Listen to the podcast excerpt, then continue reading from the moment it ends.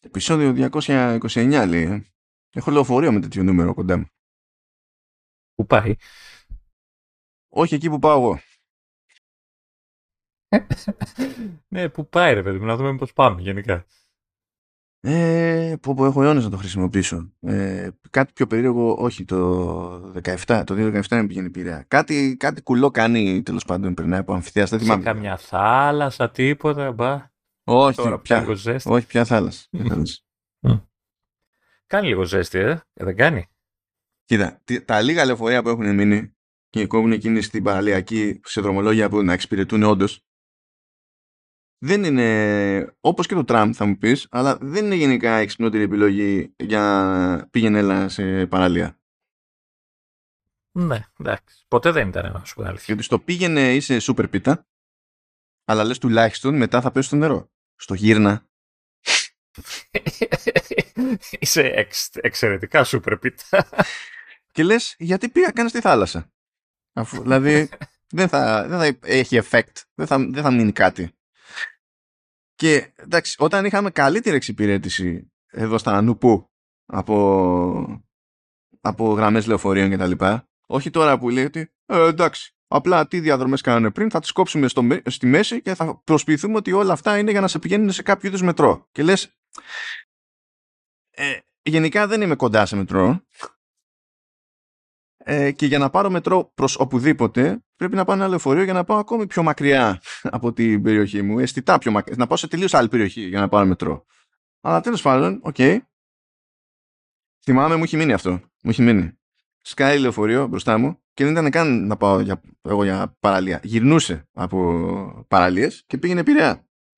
Σκάει λεωφορείο, ανοίγει, είναι τίγκα, φαίνεται. Εκεί που είμαι μπροστά στην πόρτα μου σκάει μπόχα. Μπόχα όμως, μιλάμε για level. Ουσίας. Μένω ακίνητος. Κοιτάζω τον καθρέφτη για να με δει ο τέτοιος. Φαίνεται απογοήτευση, κλείνει την πόρτα, φεύγει. Δεν έκανα καν κίνηση, έμεινα εκεί που ήμουν ακίνητος. Δηλαδή, δεν δεν έχει καν νόημα. Δεν θα πεθάνω εγώ για να φτάσω στον Πειραιά. Ας με περιμένει περισσότερο Πειραιάς. Αχ. Έχω κι εγώ. Πώς το λένε, περιπέτεια. περιπέτεια, τέλος πάντων. Α, εγώ εδώ και. Πώς το λένε. Α, κατάφερα και άλλαξα γυαλιά. εδώ και. Δεν θυμάμαι, θυμάσαι που σου λέγα ότι είχα βρει έναν. Ε, Είχα πάει στον οφθαλμίατρο και ήταν απλάκιας και τέτοια ίσο και τα λοιπά. Και πα- μόνο εξε... παραλίγο να μην κάνουμε καθόλου εξέταση έτσι, να λέμε για τα δικά μας. Αλλά τέλος πάντων έγινε. Ε, Και τέλος πάντων μου έγραψε γυαλιά ε, εδώ και πολύ καιρό. Έτσι, α, α, α, είχα μια αίσθηση ότι δεν βλέπω. και έλεγα ρε γάμο το. Τι φταίει. Μια αίσθηση. Και αυτό επειδή το άκουσα από Ναι. κάπου. Κάποιος μου το είπε. Όχι το ότι για να παίξω video games στην 55 ε, έπρεπε να κάτσω ε, ε, 30 εκατοστά σχεδόν μισό, μισό μέτρο άντε, για να, πω, να πω ότι βλέπω γράμματα. ναι, τέλος πάντων, ναι, γενικά δεν έβλεπα τίποτα και άλλαξα γυαλιά. Ε, τα, φοράω, ε, τα, τα έχω τώρα κάνα δύο μέρες και ε, ε, κοίτα, κάπου, κάπου χάνεις, κάπου κερδίζεις κάτι τέτοιες κινήσεις, έτσι δεν είναι. Επειδή λοιπόν ο, ο θαλμάτος μου είπε ότι ε, έχει ανέβει η μοιοπία παντού, πάρε και λίγο αστιγματισμό να έχεις που δεν είχες, ωραία λέω. Ε, άλλαξε γυαλιά λοιπόν και τώρα έχω το εξής ε, σούπερ φαινόμενο, έτσι. Ε, είμαι τυφλός. σε επίπεδο ανάγνωσης εννοώ. Ε, ο- ο- οτιδήποτε είναι κοντά μου. Έτσι, δηλαδή το ρολόι μαντεύω τι ώρα είναι πια. Έτσι, δεν, δεν, δεν, δεν. Και από απόσταση α και κάποια, ε, δηλαδή π.χ. καναπές τηλεόραση, ας το πούμε κάπως έτσι, έτσι ε, είναι, είναι μαγικό αυτό που ζω. Ε, τις πρώτες ώρες ε, πίστευα ότι έχω αλλάξει τηλεόραση, ότι έχω πάρει 8K. η, η ευκρίνεια ήταν, μα λέω, δεν μπορεί να δείχνει τόσο καλά η τηλεόρασή μου. δεν μπορεί. Το, το, ξέρω, το ξέρω το σοκ όταν πάω τέτοιο. Όταν πάω να με τσεκάρουν ε, για την απόκληση που έχω για το στραβισμό στα αριστερό έχουν κάτι πρίσματα. Και στα περνάνε και καλά είναι κομμάτι-κομμάτι το πρίσμα και καλά είναι άλλες ιδιοκτρίες και τσεκάρουν να δουν που, που νιώθεις ότι είσαι cool. Και σταματάς ξέρεις, να, να βλέπεις διπλά. Και όταν πετυχαίνεις το σωστό τότε συνειδητοποιείς ότι όλο το διάστημα αυτό σε όλη τη ζωή 24-7 έτρωγες μια πίεση που ξαφνικά έφυγε. Και είναι κάτι, δηλαδή το πετυχαίνει το σωστό και είναι ανακούφιση. Ρε, ρε, εσύ δεν το πει. Δηλαδή, ε, μου τα φόρες. Εν τω μεταξύ, έπαθα και. Εντάξει, ακόμα γελάω έτσι. Πά, πάω ρε παιδί με τα πολλά, πάω στον ε, οπτικό. Ε, συζητάμε εκεί, διαλέγουμε σκελετούς πόση ώρα κτλ. Γιατί θέλουμε να είμαστε και όμορφοι. έτσι. Τέλος πάντων κτλ. Ε, μου λέει ρε παιδί μου, κάτσε λίγο να, να τα δούμε, λέξεις να μου βάλει αυτά τα γυαλάκια, λέει, να τα τσεκάρουμε ότι ξέρεις, είμαστε όλα σωστά. Ε, εν τω μεταξύ, ε, άλλαξε γυαλιά και η σύζυγος, οπότε ήμασταν μαζί και κάναμε μαζί τις αλλαγές κτλ. Ε, μου λέει κάτσε να τα δούμε, ρε παιδί μου, να, είμαστε, να, να δεις βασικά να στα φορέσω, να δεις πόσο δεν θα βλέπεις ε, κοντά. Έτσι μου βάζει ένα χαρτάκι εκεί με κάτι γράμμα τέλος πάντων. Μου λέει με τα γυαλιά σου τα βλέπεις, λέω εντάξει, OK, okay, μια χαρά. Ωραία μου λέει. Μου βάζει λοιπόν τα, τους, ε, μου βάζει μάλλον γυαλάκια, ξέρεις, ε, τους βαθμούς τους καινούριους. Μου λέει, βλέπεις; Ρε, εσύ λέω, δεν βλέπω καθόλου. μου λέει, μακριά βλέπεις; Ούτε μακριά. Και εκεί ξέρεις, κόβονται τα πόδια γιατί λες: Όχι, έκανα βλακεία στον οφθαλμίατρο. ξέρεις, νόμιζα ότι βλέπω. Και μου λέει: Ναι, είναι λογικό, λέει, γιατί σου βάλει τα γυαλιά της εσύ Λέω: Ε, μα και εσύ. Ε, μου λέει: Αυτά είναι τα δικά σου και με το που κάνει αυτά είναι τα δικά σου. Ταντάν! Ένα φω ήρθε από πάνω από τον ουρανό. Τα χρώματα γίνανε χρώματα. Και λέω: Wow, δεν έβλεπα πάλι κοντά, αλλά μακριά μιλάμε. Έτσι. Λοιπόν, και όλο αυτό το πράγμα το, το λέω τέλος πάντων. Γιατί πέρα ότι έχω γλιτώσει ήδη το σχολείο σου περί περισφυοποίηση και ηλικίας, εντάξει, δεν το συζητάμε. Έτσι, γιατί μου έλεγε να κάνω ξέρεις, πολυεστιακά και αυτά και ε, κανείς δεν ήταν ε, σίγουρος για την απάντηση του στυλ θα τα συνηθίσω που θα τα πληρώσω χρυσάφι ή θα έχω θέματα. Και ναι και όχι και μπορεί και θα και λέω καλά. Εντάξει. Ε, λοιπόν, έχω φτάσει, λοιπόν, έχω καταλήξει σε, δύο, σε, σε μερικά συμπεράσματα. Έτσι. Καταρχάς, με τα καινούργια γυαλιά, το ρολόι, για να το δω, πρέπει να τα βγάλω ή να, το, ή να μακρύνω το χέρι μου. Η άλλη μου λύση είναι ότι το επόμενο ρολόι μου θα είναι ένα ultra που θα μεγαλώσει και θα τα βλέπω. Ναι, ναι, ωραίες προτεραιότητες πάλι. Λία, ε, Λία, λέω, Λεωνίδα, ωραίες προτεραιότητες. Μια χαρά. Μια χαρά. Περίμενε, περίμενε. περίμενε. Ούτε, ούτε, ούτε ε, τώρα, ας πούμε, για να δουλέψω στον υπολογιστή ε, σε απόσταση είτε λάπτοπ είτε ξέρεις, οθόνη εξωτερική, ε, χρησιμοποιώ τα παλιά μου γυαλιά, τα οποία την παλεύουν σε, αυτή, σε αυτές τις αποστάσεις. Ε, οπότε έχω καταλήξει ότι ούτε iPhone βλέπω οπότε πρέπει να πάρω το κάποιο Max, ε, ούτε iPad οπότε πρέπει να πάρω το 13 για να μεγαλώσει αυτό και φυσικά πρέπει να πάρω είτε πολύ μεγάλη οθόνη για το εξωτερική ή να πάρω ένα λάπτοπ καινούριο 15 μήνυμου. Όλα αυτά τα διαπίστωσες τώρα τελευταία. ναι, για να βλέπω, δεν μπορώ να δουλέψω. Δεν, ε, ε, καταλαβαίνεις το, τη δικαιολογία, ρε παιδί μου. Αυτό δηλαδή, έψαχνα τόσο καιρό τη δικαιολογία. Ε, δεν, δεν ναι, έχεις δίκιο, έχεις δίκιο. Δεν είχες τόσο καιρό καθόλου. Δικαιολογία που να δέχονται και άλλοι άνθρωποι πέρα από εμά. Όχι του στυλ είναι 8 χρόνια και είναι χρέπει το λάπτοπ. Αυτό δεν το καταλαβαίνει κανένα, αφού ανάβει δουλεύει. Ναι, ανάβει, ορίστε. Ανοίγει. δεν έχει σπάσει η οθόνη καθόλου. Είναι εκεί. Τι, ναι. δεν, δεν περνάει αυτό σαν δικαιολογία σε φυσιολογικούς ανθρώπους. Ναι, θα πεις. Οκ, δεν είναι. Δεν είναι δεν, δεν είναι αιστείες της Μήλε. Δεν είναι για το άμα ανάβουν και σε σέρνουν είμαστε κομπλέ. Δεν χρειάζεται άλλο. Είναι άλλο το πράγμα εδώ. Το, το, το μόνο κακό με την όλη υπόθεση είναι ότι έχω χάσει τη δικαιολογία για την αλλαγή τηλεόρασης. Που ήθελα 65, 4K, το ό,τι να είναι τέλος πάντων. Ε, τώρα βλέπω. Καμότο. Καλά. Εντάξει. Ναι. Oh, τι, τι ωραία που ξεκινάμε. Cool, cool αυτό θα Γιατί, ε, ε, εγώ στραβώνομαι βλέποντας και εσύ Βλέπεις στραβώνοντας τι; Ποιος ξέρει τι βλέπω εγώ τώρα, εντάξει, τα έχουμε πει. Είναι, έχω, να μην πω τι μέρες έχω, τα έκανα εκεί πέρα λιανά που είναι την ηχογράφηση στο, στο, στο Λεωνίδα. Είναι, τι να πω, εντάξει. αυτό αυτό το, το λιανά που σας λέει είναι μία ώρα ραντ και δεν ήταν καν για microLED.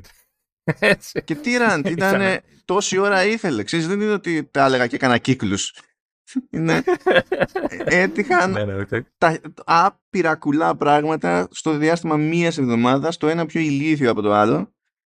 Και δεν είναι μη, νορμάλ. Μην ξαναρχίσεις. Όχι, δεν αρχίζω. Δεν, ε, μπορώ. Δεν μπορώ. Ε, εγώ να πω σε αυτούς που μας ακούνε, αρκεστείτε στο ότι έχει δίκιο που εκνευρίζεται και έχει φάει τέτοια φρίκη. Ναι, έχει δίκιο, εντάξει. Αλλά ρε, φίλε, και εσύ Μόνο σε σένα συμβαίνουν όλα αυτά. Δηλαδή, δεν ξέρω, έχεις το μαγνήτη. δεν ξέρω τι γίνεται. Φίλε, λες, ε, δεν, μπορούσαν να, δεν μπορούσαν να σπάσουν σε ένα διάστημα χ. ε, όλα μαζί για να τελειώσουν όλα μαζί και να νιώσεις καλύτερα μετά. Και εντάξει, δηλαδή είναι, σε λίγο θα φοβάμαι να ξυπνήσω, ας πούμε. το στυλάστο εκεί πέρα, δεν πειράζει. Ό,τι, ό,τι είναι. Άμα προσποιηθώ, άμα δεν έχω επαφή με την πραγματικότητα, δεν μπορώ να ξενερώσω άλλο. Είναι κάπως έτσι το πράγμα. Τέλος πάντων, κάτσα να προσποιηθούμε εδώ πέρα ότι το έχω και καλά και να χωθούμε εκεί να κάνουμε μια, να παίξει μια, μια ροή. Πάμε λοιπόν. Απλά πραγματάκια στις υπηρεσίες. Πάμε εκεί Apple TV Plus. Λοιπόν, θέλω να πω ότι η προστέρψη σίγουρα τουλάχιστον minimum δηλαδή του Βασίλη του, του Γεωργακόπουλου που έχει κανονίσει όλα τα, τα logo του Halftone FM σκάει 9 Αυγούστου το animated series Strange Planet που είναι για ενήλικες. Λοιπόν, ε, είναι από Nathan Y. Pyle. Ε, άμα δει κάποιος το, το σχέδιο σίγουρα θα του θυμίσει comic strips που έχει δει κάποια στιγμή έστω και στην τύχη online έχει να κάνει με κάτι εξωγήινους που προσπαθούν να συλλάβουν τέλος πάντων τι, τι, είναι αυτά που βλέπουν μπροστά τους στη γη, όπως μια γάτα ή οτιδήποτε. Ε, και είναι πάντα ξενερωμένοι, πάντα απεσιόδοξοι, πάντα παραιτημένοι από τη ζωή. Και ναι, είναι... Έχεις κάνει voice εσύ; Όχι, πιστεύω ότι είναι τέτοιο, ότι έχουν, ότι έχουν κλέψει στοιχεία από τη ζωή μου και ότι κανονικά θα έπρεπε να τους κυνηγήσω. Μπορεί να βγάλει λεφτά κάτω. Λοιπόν, ε, ε, μέσα σε όλα, στην παραγωγή είναι ο Dan Harmon του Rick and Morty, οπότε... Εντάξει, ναι, Okay. Τέλος ζωής. Ε, κατα... Καταλάβαμε το χιουμοράκι που, που πάει. Ε; Τέλος ζωής, τέλος ζωής, απλά. Δηλαδή δεν, δεν παίζει. Σκάει παιδιά 9 Αυγούστου. Και... Α, τώρα, κοντά σχετικά, έτσι. Ναι, ε, και υποτίθεται ότι τελειώνει ε, δηλαδή το τελευταίο επεισόδιο της σεζόν θα βγει 27 Σεπτεμβρίου και θα δούμε παραπέρα. Τώρα, συνεχίζοντας σε Apple TV Plus, ε, 20 Σεπτεμβρίου Α, είναι για μένα αυτό, ε, το, για τη δικιά μου ζωή. Ναι, ακριβώς όμως. Απλά είναι πριν τα γυαλιά. Μέχρι εκείνη το, το σημείο φτάνει. δεν κάλυπτει μετά, δεν προλάβανε. Λοιπόν, 20 Σεπτεμβρίου σκάει το νεοανακοινωθέν ντοκιμαντέρ Supermodels που καταπιάνεται με την καριέρα, τη συνεργασία, τη γενικότερη βαρύτητα που απέκτησαν τα ονόματά τους στο, στο χώρο τους τον Naomi Campbell, Cindy Crawford, Linda Ευαγγελίστα και Christy Turlington. Και Λεωνίδα Μασέλου. Ναι, αυτό το έχει πιο κάτω. Ναι. Είναι σε, σε bonus. σε bonus επεισόδιο. Και αυτό μία που ανακοινώθηκε και μία που έχει ημερομηνία, είπαμε 20 Σεπτεμβρίου του, του 23 και υποτίθεται ότι καταπιάνεται με την ιστορία τους από τη δεκαετία του 80 και πάει λέγοντας αυτό. Ε, δεν έχουμε κάποια άλλη ανακοίνωση. Έχουμε τα συνεχιζόμενα πειράματα βέβαια της Apple για να γατζώσει κόσμο. Λέγαμε τις προάλλες ότι παίχθηκε το πρώτο επεισόδιο του Σάιλο στο Twitter, το έβγαλε εκεί πέρα τσάμπα. Ε, και τώρα ε, το έβγαλε και σε YouTube και το ίδιο έχει κάνει και με το, με το Foundation. Είναι το πρώτο επεισόδιο της πρώτης σεζόν επίσης στο YouTube και κάνουν και ένα live Q&A λέει με τον Γκόγερ. Τέλος πάντων, ο Γκόγερ είναι το πρόβλημα αυτής της σειράς αλλά μην, μην ξεκινήσω το rant γιατί δεν θα τελειώσει ποτέ με τον Γκόγερ. Το οποίο Foundation πλάκα πλάκα ξεκινάει τώρα, έτσι, η Παρασκευή. Ναι, την Παρασκευή ξεκινάει η δεύτερη σειρά. Δηλαδή δεν μου φτάνουν όλα τα υπόλοιπα που έχω πάθει. Πρέπει να φάω και αυτό στη μάπα. Μπορεί να είναι καλύτερο, δεν ξέρεις. Άκουγα μια ζήτηση του μεταξύ που είναι ένας δημοσιογράφος. Το, το, αντικείμενό του δεν είναι. Θα πεις ότι εμάς το αντικείμενο το legit είναι κριτική, ξέρω εγώ, σε τηλεοπτικές σειρές, ταινίες κτλ.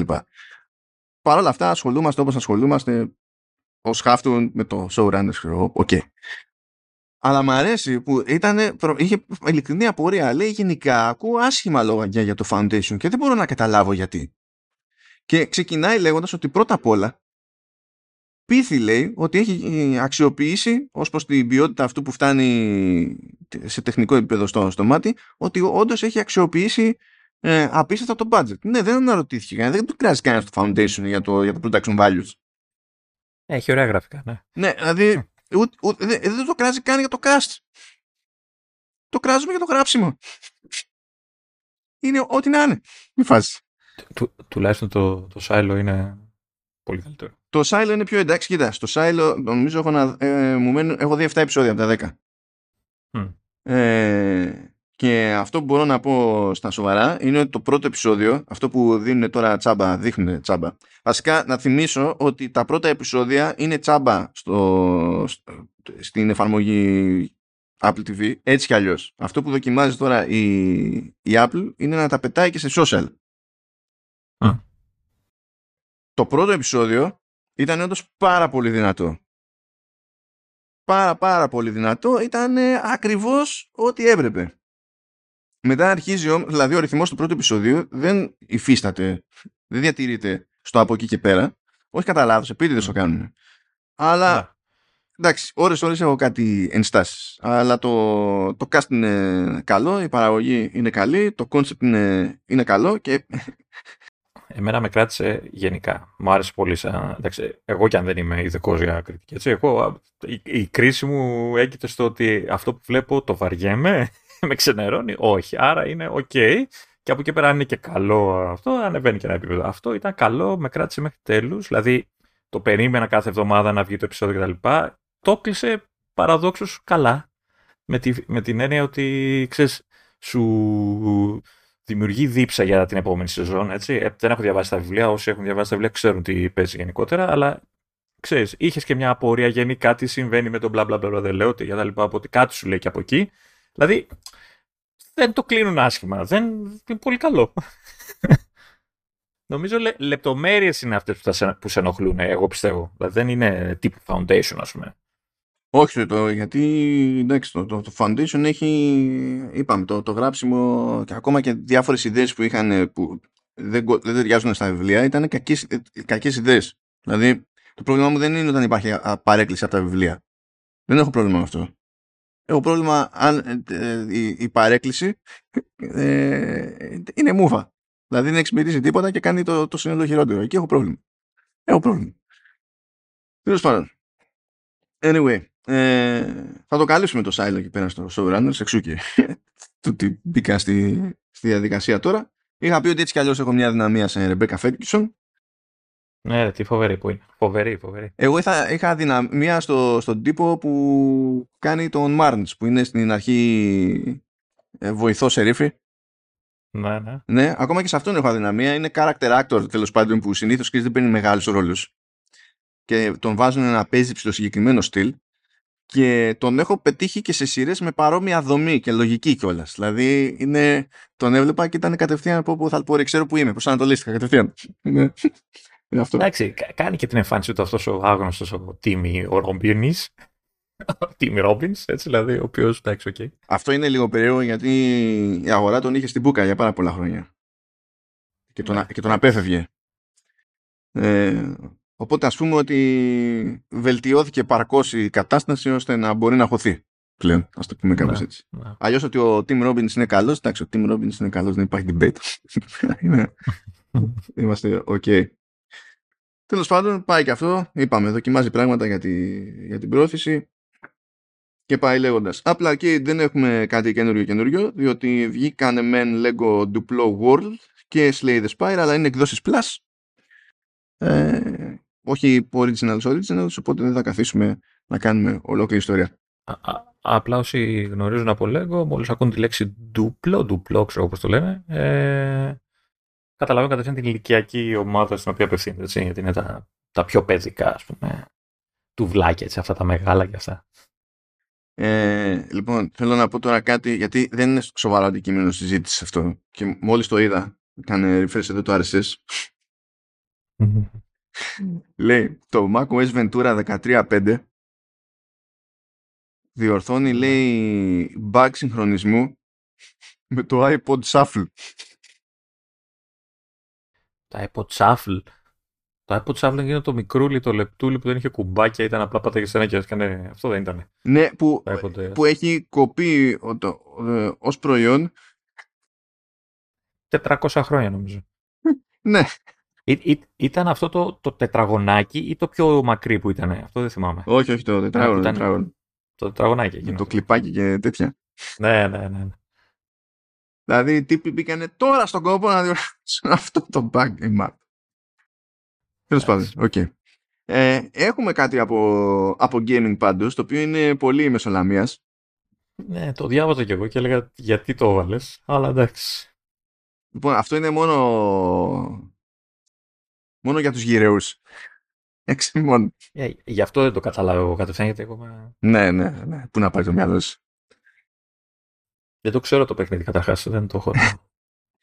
Λοιπόν, το Halo είναι της Microsoft και οπότε μόνο σε PC και Xbox και τα λοιπά. Υπάρχει το Halo The Master Chief Collection επίσης σε PC και Xbox και εκεί πέρα ε, υπάρχει ο, οτιδήποτε σε Halo ε, μέχρι πριν το Halo 4. Πηγαίνει κάπως έτσι.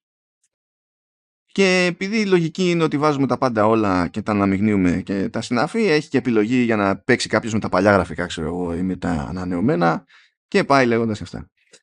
Ε, έχει βγει χρόνια, είχε ξεκινήσει προβληματικά, αλλά ίσιοσε με τα πολλά, προσθέθηκαν πράγματα στη διαδρομή, είναι, ως πακέτο είναι jet, εδώ και πάρα πάρα πολύ καιρό πλέον, και δεν ξέρω τι κάνουν εκεί στη 343 Industries της Microsoft, αλλά κάποιος έφαγε σήμα να βάλουν στην ουσία στο remaster του πρωτότυπου Halo υλικό που είχε κοπεί.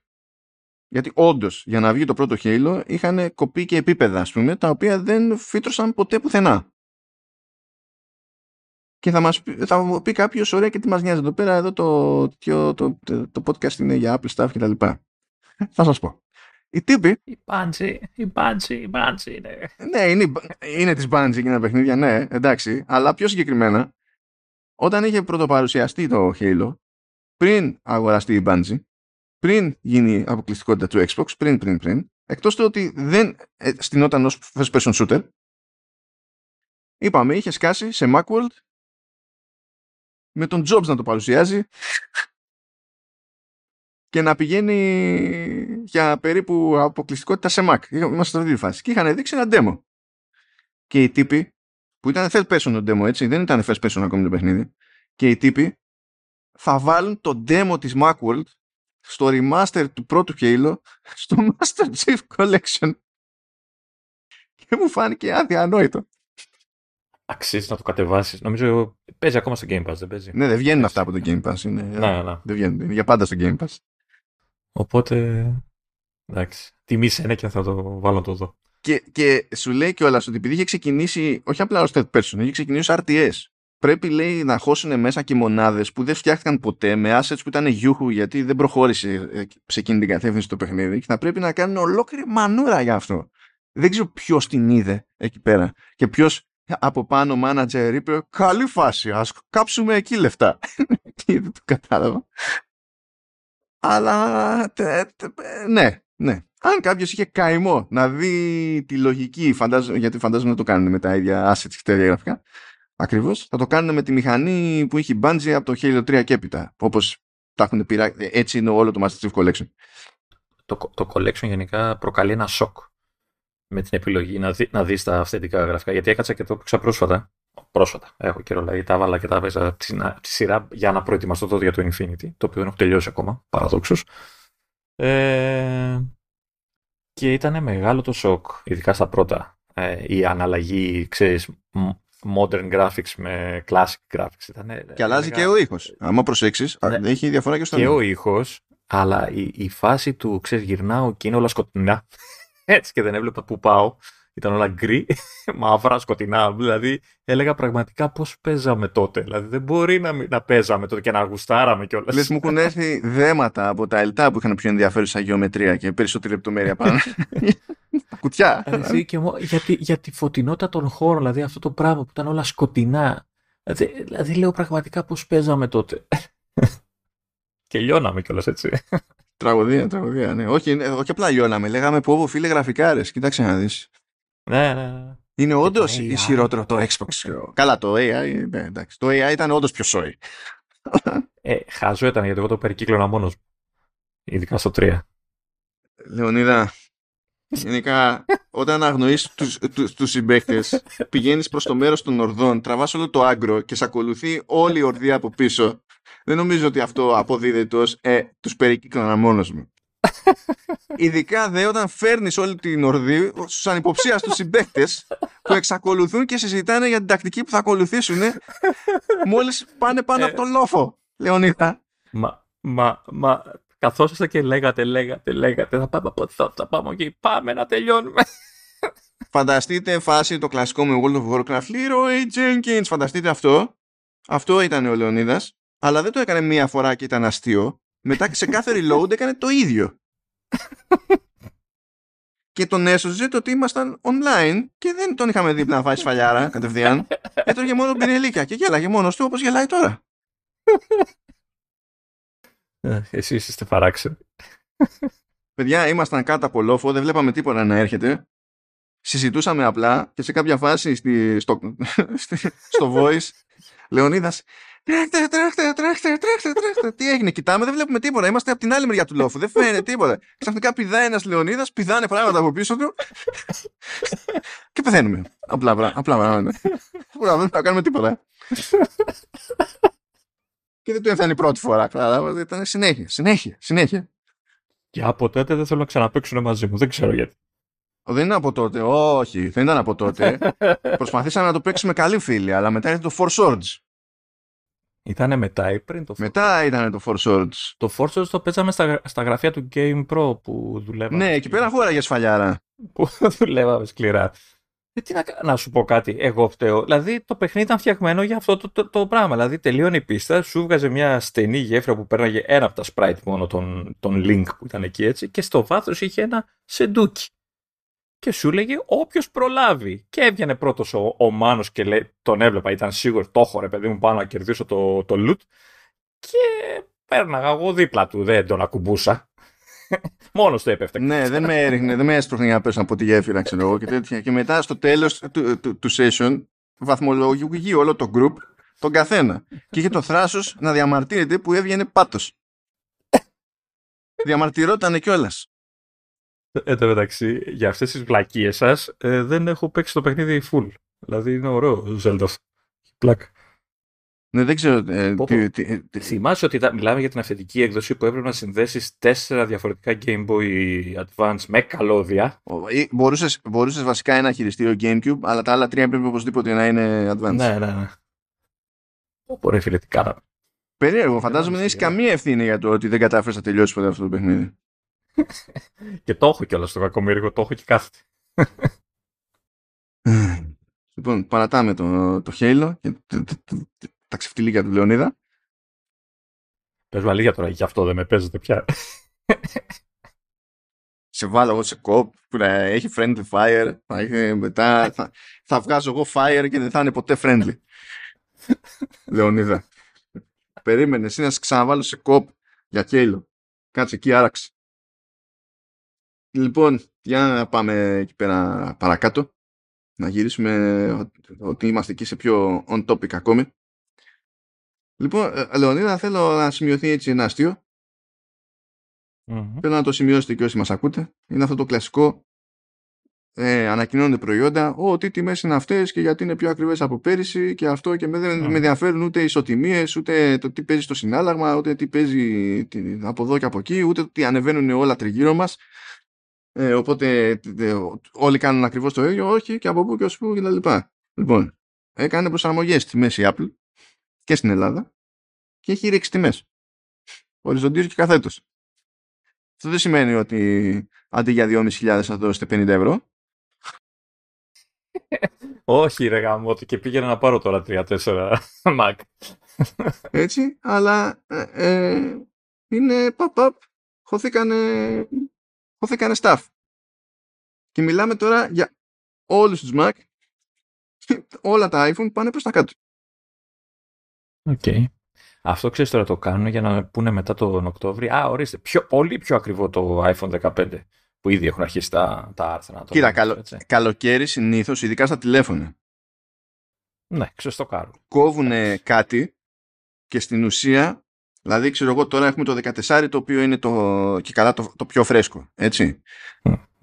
Θα κόβανε, έτσι κάνανε βάσει παράδοση ας το πούμε, θα κόβανε κάτι από το 14 και θα λέγανε α προσφορά και όταν θα ερχόταν το 15 η τιμή προσφοράς στο 14 θα γινόταν πλέον η νέα του τιμή που υποτίθεται ότι είναι νέα μειωμένη τιμή έτσι όπως γίνεται με τη συμπίεση του, ναι. του line-up ας πούμε για να κάνει χώρο για το καινούριο μοντέλο. Αυτό που δεν γίνεται όμως στάνταρ είναι να βγαίνει και να σου λέει ότι έχει κάνει προσαρμογή προς τα κάτω σε όλα τα τηλέφωνα και σε όλους Mac. Κάνα κατοστάρικο είναι, δεν, δεν έχω προλάβει να δω. Ε, εξαρτάται τώρα από το προϊόν. Γιατί επειδή αυτά τα κάνει. Ε, πάλι επειδή έχουν, ε, έχει αλλάξει η φάση με, τη, με, τα, με το συνάλλαγμα, ε, πηγαίνει κατά αναλογία πάλι. Που είναι σχετικό. Δηλαδή, όσο πιο φθηνό το προϊόν, τόσο μικρότερη προσαρμογή, όσο πιο ακριβό το προϊόν, τόσο μεγαλύτερη η προσαρμογή. Οπότε, just saying. Δεν θα το θυμάται κανείς αυτό. Θα είναι ό,τι χειρότερο για πάντα. Οπότε, οπότε κομπλέ. Δεν υπάρχει κάποιο αφού, πρόβλημα. Α, τι να θυμάται, αφού ήδη για άλλη μια χρονιά το επόμενο iPhone θα είναι το πιο ακριβό iPhone που έχει κυκλοφορήσει ποτέ. Κάθε χρόνο δεν έχουν πάρει να λένε το ίδιο άρθρο. Κάθε χρόνο. Θυμά, ε, θυ, θυμάστε, θυμάστε πέρυσι που έβγαινε ρεπορτάζ ε, που ορκιζόταν ότι το iPhone 14 ξέρω εγώ Pro Max και τέτοια θα κάνει πόσο ήταν πάνω από 2.000 που ναι, ναι, ναι, ναι, θα έκανε 2.500-2.700 κάτι τέτοια και λες παιδιά αυτά έχουν κάποιο στόχο, κάποια σκοπιμότητα. Σαν άρθρα, δηλαδή θα μου πεις τραβάνε κλικ, οκ. Αλλά ξέρω εγώ ε, δεν τους γυρνάει boomerang ότι ξέρεις τι λέγατε μπουρδες. Δεν ξαναμπαίνω, ξέρω εγώ. Σε μια ιδανική κοινωνία ίσως. Κοίτα, αυτό ξεκινά, η σκοπιμότητα ξεκινάει από εκείνο που μοιράζεται τη, την αρχική και καλά πληροφορία. Ότι α, έμαθα αυτό. Εκείνος είτε το κάνει ε, με δόλο είτε χωρίς, σίγουρα το κάνει για να τραβήξει την προσοχή, τουλάχιστον. Ναι. Φυσικά και ε, πιάνει τόπο όταν επαληθεύεται και φαίνεται ότι έχει φτιάχνει ένα track record της προκοπής, ας πούμε, και έχει νόημα να ασχολείσαι με το τι σου λέει, προχωρώντας, δεν λειτουργεί, δεν οδηγεί κάπου συγκεκριμένα όταν είναι παπάντζα. Μετά έρχεται το δεύτερο στάδιο, το μηντιακό, όπου κυκλοφορεί μια φήμη, είναι για το iPhone, oh, πρέπει να τη γράψουμε. Ε, Χωρίς σκέψη. Ε, αυτό. Δηλαδή πραγματικά, ό,τι και να πιστεύει κανένας για την Apple, δεν γίνεται τη μια μέρα να σου πει το, το Pro Max ξεκινάει. Το, το, δηλαδή το τρέχον ξεκινάει ξέρω εγώ στα 1400 α, και από του χρόνου θα το πάμε double score δεν υπάρχουν αυτά δηλαδή δεν γίνεται τα, τα πιστεύει λογικός άνθρωπος ναι, όμως το, το, το, το, το τζέρτζελο γίνεται, έτσι, δηλαδή το τι σχόλια διαβάζω από κάτω από τέτοια άρθρα και στο facebook και, και γενικά στα sites που το θεωρούν δεδομένο ότι ισχύει ρε παιδί μου αυτό. Και μιλάμε είναι ειδικά το άρθρο τύπου ε, το επόμενο iPhone θα είναι το πιο ακριβό iPhone που έχει κυκλοφορήσει ποτέ. Δεν, δεν μπορεί όσοι μας ακούνε να μην έχουν διαβάσει τέτοιου είδους τίτλο.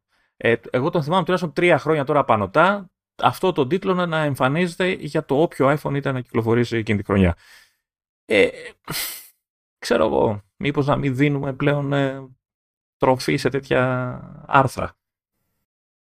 Ε, τώρα τι περιμένεις εσύ; Έχουμε πει ότι τα περισσότερα άρθρα στο διαδίκτυο γράφονται για search engines και τώρα που έχουμε και τα chatbots ου, δεν μας σώζει τίποτα. Υπάρχουν sites που είναι γεμάτα μόνο με τέτοιο υλικό. Μόνο με τέτοιο υλικό. Τουλάχιστον είναι λίγο καλύτερο από την αυτόματη μετάφραση που κάνουν άλλα. Όλα αυτό κάνουν καγκιόζι είναι. Και μετά φυσικά όλο αυτό το υλικό ανατροφοδοτεί το, το, το, τα language models αυτά. Οπότε βγάζουν ακόμη πιο ακριβή πληροφορία προχωρώντας. Είναι, είναι, είναι όλο σουρεάλ αυτό. Πάντως πήγα εδώ στο iPhone 14 ε, Pro Max για να δω στη χωρητικότητά μου πόσο το έχει, ρε παιδί μου, για να καταλάβω λίγο τι παίζει. Τώρα, εγώ το... Τι, έχεις πάρει εσύ, 256 έχεις εσύ. 256, ναι. Εγώ όταν το είχα πάρει, το, που είναι το 12 Pro Max, έκανε 1500. Και το, το 14, αν θυμάμαι καλά, έκανε ή 1600 ή 1650 στην ίδια χωρητικότητα. Και τώρα κάνει 1520. Να. Α, έχει πέσει. Γιατί πάνω από κάτω έχει πέσει ουσιαστικά. Μάλλον, ε, αν, εκτός αν ε, θυμάμαι λάθος και δεν ήταν 1650 ή 1630 ξέρω εγώ και ήταν 1600 οπότε έχει πέσει ένα 80. Αλλά mm. ταιριάζει τέλος πάντων αυτό με, τις, ε, με τη συναλλαγματική πραγματικότητα, ρε παιδί μου. Απλά αντί να περιμένει, συνήθως περιμένει να γίνει refresh το line-up και τότε τα προσαρμόζει όλα, για κάποιο λόγο αυτή τη φορά έκανε προσαρμογή νωρίτερα. OK. Okay. Χαμηλότερες τιμές. Πράγμα που σαλεύει. Από τα καλάθια θα τα παίρνουμε σε λίγο. Είναι, θα επιστρέψουμε στην εποχή που αγοράζουμε με το κιλό και όχι με το κομμάτι. Φαντάζεσαι. Πάρε, πάρε, πάρε. Εδώ το καλό iPhone. Πάρε, πάρε. όλα τα σφάζω, όλα τα μαχαιρώνω. Και μιας και λέμε για προσαρμογές τιμών, να πιάσουμε και μια που είναι προς ατυχή κατεύθυνση, αλλά δεν μας αγγίζει. Γιατί έχει γίνει ήδη σε εμάς. δεν έχει άλλο. Έχει, έχει γίνει σε εμάς; Ναι. Εγώ θυμάμαι, κοίταγα σήμερα τις τιμές. Πες μάλλον, πες την αυτή για να πω εγώ μετά. Όχι, έχει γίνει γιατί έχω χρεωθεί και με τη νέα τιμή. Δηλαδή ε, το Apple One που ήταν ε, στα. Τι ήταν, στα ναι. 16 πλήρωνα, 17, νομίζω 17 πλήρωνα, πήγε στα 19 και έχω ήδη χρεωθεί μια φορά, ή δύο που είναι 19. Ε, νομίζω όμως ότι εσύ μόνο για το One, γιατί εγώ που έχω μεμονωμένο ε, iCloud, γιατί γι' αυτό μιλάμε, για τη συνδρομή στο iCloud, μιλάμε ότι αυξάνει τη τιμή του. Α, στο iCloud ε... δεν είχε ανέβει. Είχε ανέβει Apple One και είχε ανέβει Apple Music και Apple TV. Apple, ε, ε, iCloud δεν Μπράβο, είχε ανέβει. Ναι. Γιατί ακόμα η ίδια τιμή είναι και τώρα μπήκα γιατί με τρώει για το, τα δύο τέρα. Δεν γίνεται, δεν μπορώ άλλο. Δεν μπορώ άλλο να είμαι. Είμαι με μηδέn αυτή τη στιγμή iCloud. Έτσι, δεν γίνεται, δεν σώζεται η κατάσταση έτσι. Βλέπω να χρεώνομαι. Ε, και οι τιμές είναι αυτές που θυμόμουν. Δηλαδή 2,99 τα 200 και 9,99 το, τα 2 τέρα.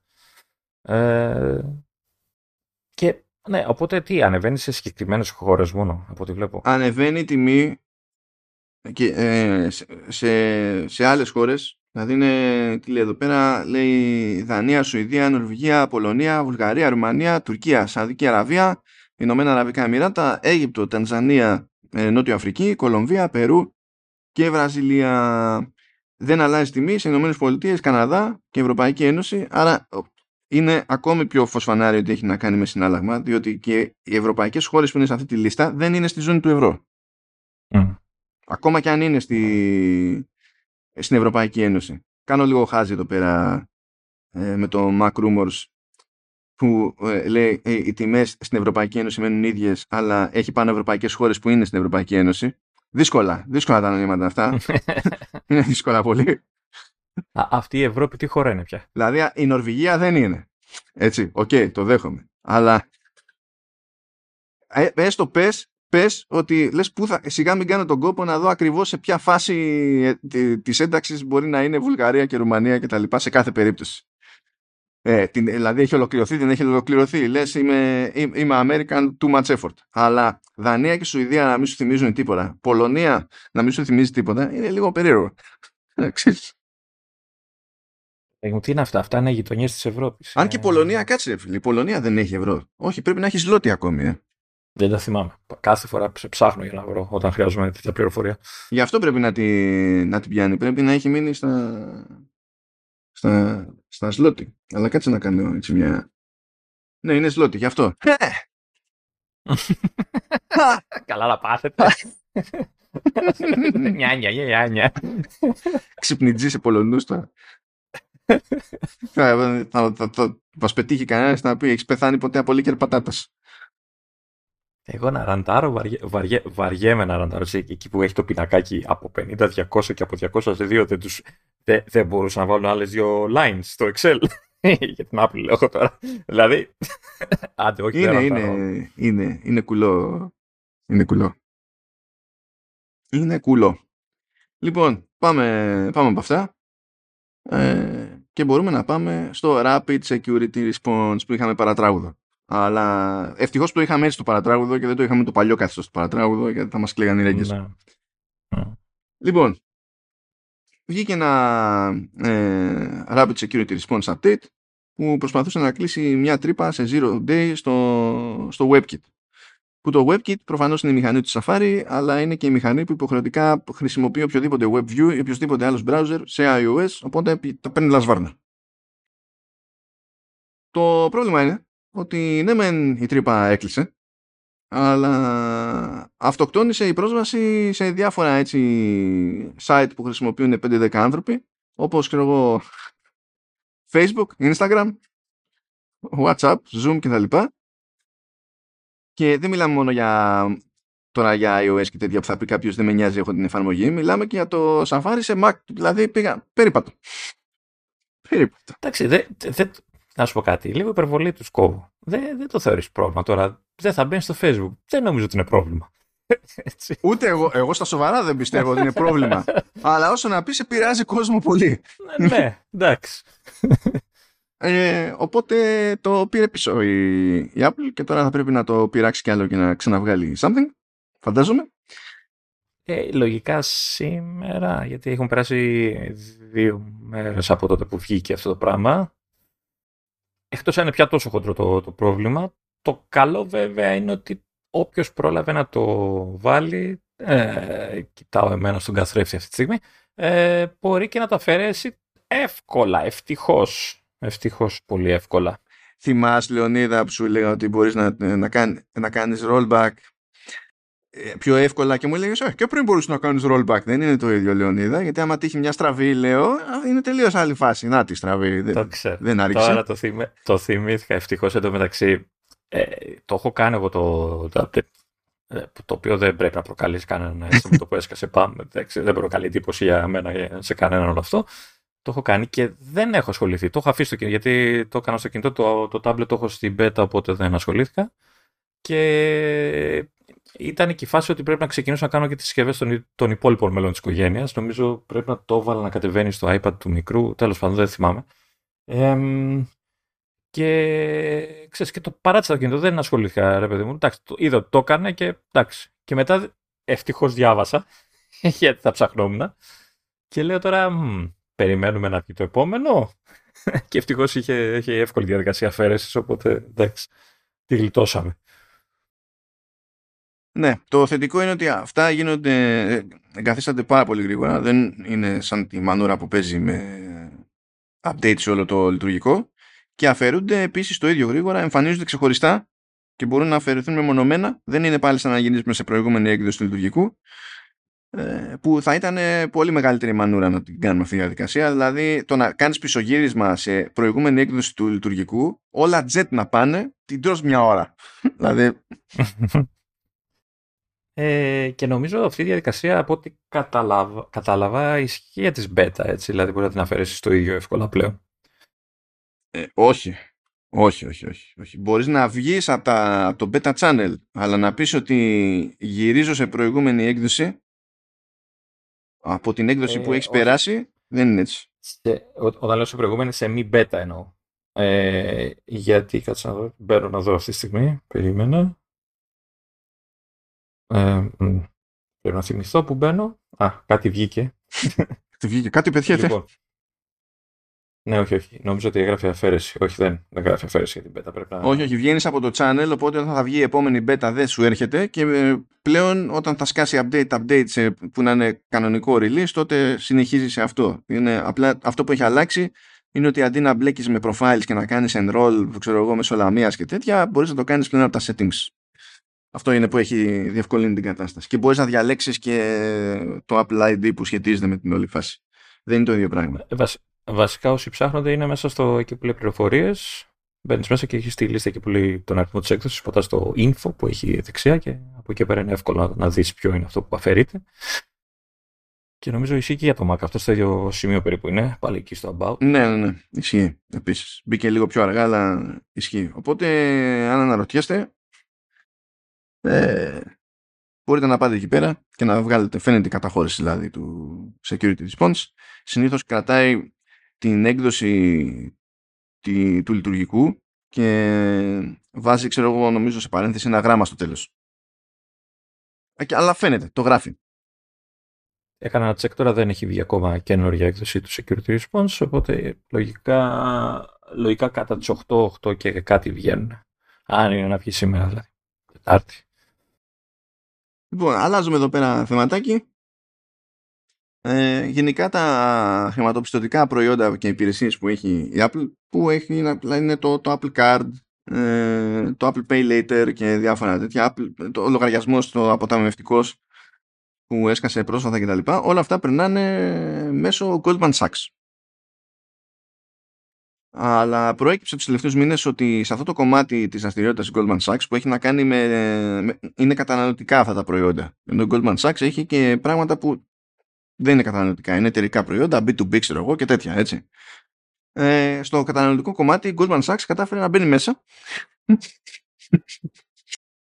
και σου λέει how about no; Και θέλει όλη την καταναλωτική δραστηριότητα να τη πουλήσει κάπου αλλού. Πράγμα που σημαίνει ότι άμα τη στείλει κάπου αλλού θα πάει πακέτο και συνεργασία με, τη, με την Apple και ακούγεται ότι θα τη γυρίσει σε American Express. Αυτό το αναφέρω έτσι για την ιστορία διότι φαίνεται πάντα αστείο ε, η κάθε Goldman Sachs να λέει πω, πω μπαίνω μέσα ε, και μπαίνω μέσα ε, ακολουθώντας μια γραμμή που δεν μου επιβλήθηκε από πουθενά. Δηλαδή αποφάσισα εγώ να ασχοληθώ με καταναλωτική τραπεζική και δεν βρήκα τρόπο να βγάζω χρήματα από καταναλωτική τραπεζική. OK, okay, it is what it is. Επειδή πέρναγε όλο αυτό μέσα από Goldman Sachs προφανώς και δεν έχει απλώσει Apple Card και άλλα πράγματα σε Ευρώπη, γιατί πρέπει να γίνουν ξεχωριστές συνεργασίες με αντίστοιχες τράπεζες και τέτοια. Δεν είναι ότι έχει Goldman Sachs δραστηριότητα παντού, και ειδικά στο καταναλωτικό. Και τώρα λέει, γίνονται συζητήσεις για την American Express που εξακολουθεί να είναι αστείο για τα ελληνικά δεδομένα διότι η American Express είναι αστείο μέγεθος στην Ελλάδα ε, οπότε ε, δεν βελτιώνονται οι πιθανότητες ε, μια τέτοια πιθανή τράμπα να σημαίνει πράγματα για εμάς εδώ πέρα. Εντάξει, η American Express δεν περπάτησε ποτέ γιατί είναι πανάκριβη στα έξοδα, έτσι, δηλαδή κανένας εμπόρος δεν θέλει να δέχεται το American Express. Ε, ναι, γενικά δεν γουστάρουν. Και έχει αλλάξει πολλές φορές η American Express. Έχει πάει από τράπεζα σε τράπεζα, τράπεζα σε τράπεζα. Και γενικά δεν περπατάει. Όπως δεν περπατάει στην Ελλάδα, ενώ παλιότερα κάτι γινόταν, ας πούμε, δεν περπατάει και στην Ελλάδα οι diners. Α, εγώ την περπατάω, την έχω. Ναι, παλιότερα φοριόταν περισσότερο. Τώρα δεν. Την έχω, την έχω. Εγώ την περπατάω. Μόνο εγώ. Βγάλτε μια βόλτα. Ε. Πάρε και μια American Express. Ποιος έχει τώρα εδώ μεταξύ την, την American Express; Α, δεν ξέρω. Ε, έχω, έχω ξεχάσει που έχει πάει. Νομίζω την έχει η Α. Αλλά η Α είχε πάρει και την Diners, νομίζω. Για να, για να, για να δω τι λέει εδώ. Κάνουμε live εξερεύνηση χωρίς λόγο. κανείς, πραγματικά κανείς δεν αναρωτιέται αυτή τη στιγμή στα σοβαρά πού είναι, ποιος έχει την American Express στην Ελλάδα. Όχι, δεν είναι στην Α. Θα είναι να είναι στην εθνική. Ποιος ξέρει. Ψάχνει, όντως, παιδιά, όντως. Ψάχνει, όντως, ναι. Κοίτα, όσο πιο μακριά μένω από το τι ουσιώδες γίνεται στην καθημερινότητά μου, τόσο το καλύτερο. Οπότε ας αρχίσω να ψάχνω τα πιο άκυρα πράγματα που παίζουν, ξέρω εγώ. Ναι, δεν βλέπω ούτε στην, στην εθνική. Δεν ξέρω, θα είναι καμιά μια Eurobank να μας κουφάνει. Που ξέρω. Βαρέθηκα ήδη.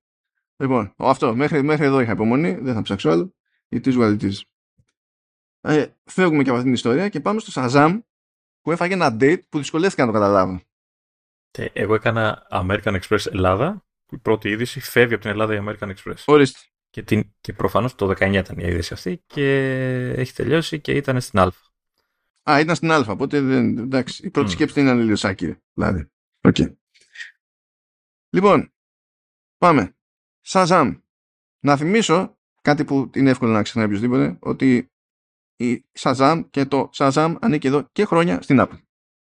Επίσης, δεν ξέρω αν θυμούνται όλοι ότι μπορείτε να μην έχετε την εφαρμογή εγκατεστημένη και να έχετε απλά το κουμπάκι στο Control Center. Άμα δεν θέλετε να κάνετε κάτι πολύ εξτρά εξειδικευμένο σε λειτουργίες. Πλέον ναι, και ενώ στην αρχή όταν το χρησιμοποιεί. Βασικά μπορούσες να πεις στη Siri και να τη ρωτήσεις και καλά ποιο είναι αυτό το κομμάτι και πάλι χρησιμοποιούσε το Shazam. Ε, αλλά κρατούσε ξεχωριστά αρχείο με αυτά που έβρισκε. Μετά ενοποιήθηκαν Δηλαδή χρησιμοποιούσε συγκεκριμένα το Shazam και πήγαινε στο αρχείο, στο ιστορικό του Shazam. Αλλά ε, δεν είχες πρόσβαση τέλος πάντων στο ιστορικό ε, αν δεν είχες πάνω την εφαρμογή.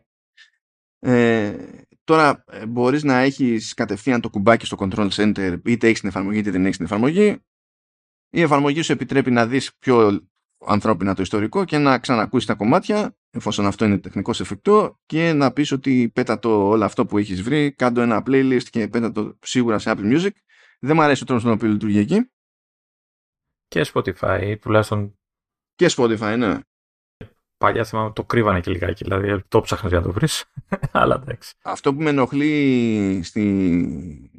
στο κονέ με Apple Music είναι ότι φτιάχνεις το playlist και όντως σου συγχρονίζει τα κομμάτια και εμφανίζεται στο library του, του, του music. Ω εκεί καλά. Μετά πηγαίνεις και ε, ξέρεις, σκανάρεις κάποια νέα κομμάτια, ρε παιδί μου, και προστίθεται στο ιστορικό.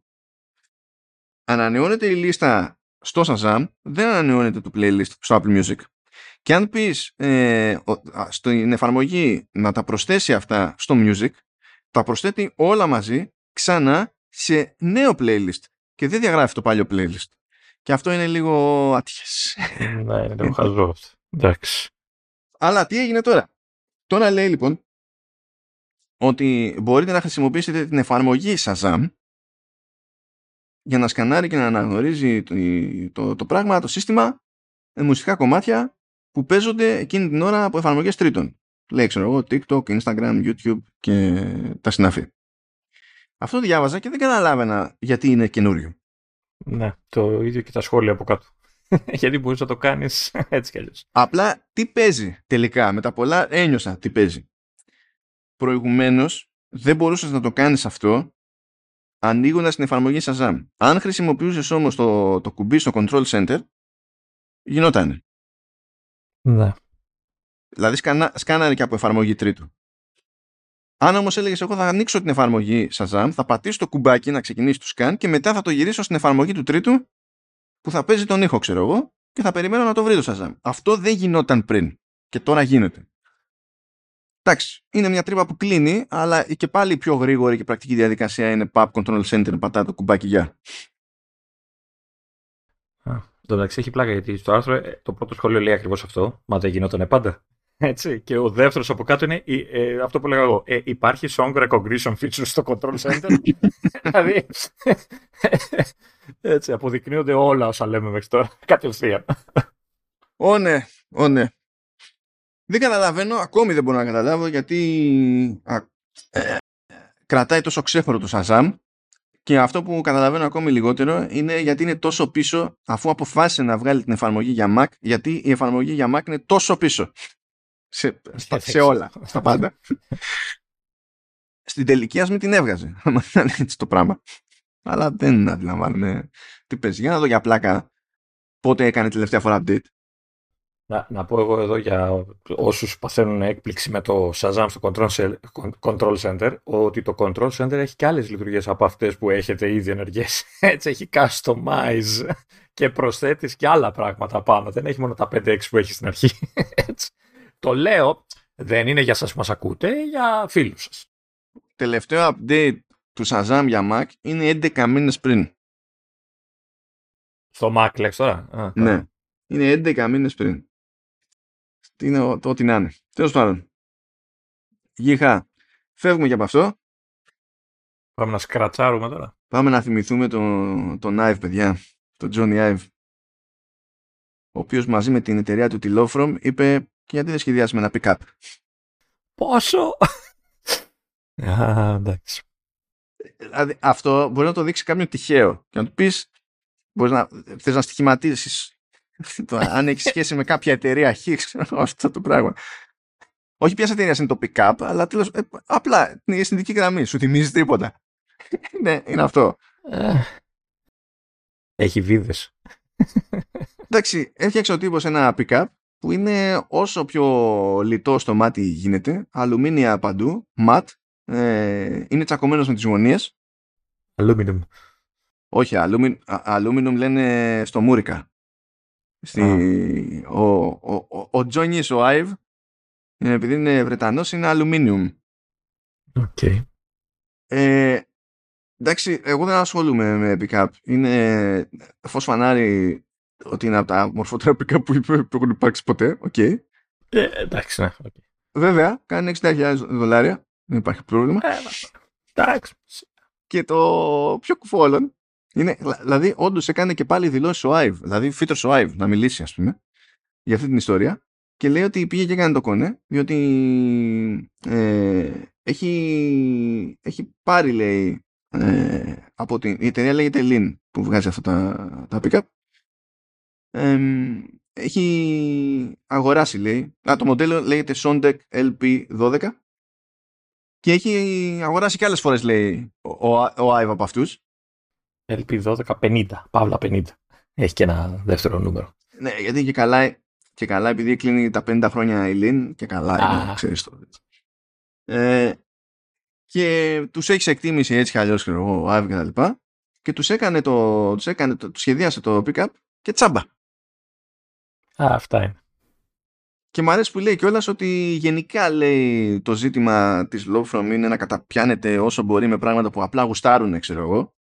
Διότι, και να βασιζόμαστε στο να πούμε ότι βγαίνουμε οικονομικά από συμβόλαια που έχουμε με πιο μεγάλες παιδί μου εταιρείες, όπως έχουν με την Airbnb, δεν έχω καταλάβει γιατί, και με τη Ferrari. Μπορεί να έχουν λεφτά στη Ferrari, δεν ξέρω. Κάνει κι άλλα έτσι, κάνει τσάμπα, OK, okay. εντάξει. Ε, να θυμίσω ότι η τελευταία φορά που ασχοληθήκαμε με design του Jony Ive ήταν, είχε να κάνει με, τη, με, με το σχεδιασμό μιας κόκκινης μύτης για κλόουν.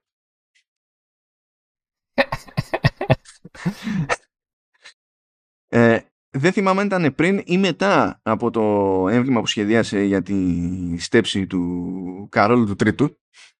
Αν νομίζω ότι αυτό δεν μας έχει απασχολήσει ιδιαίτερα. απλά, απλά λέω. Λέω για, για την ιστορία. Ε, εγώ να πω πόσο μου λείπει η φωνή του από τα βίντεο της Apple.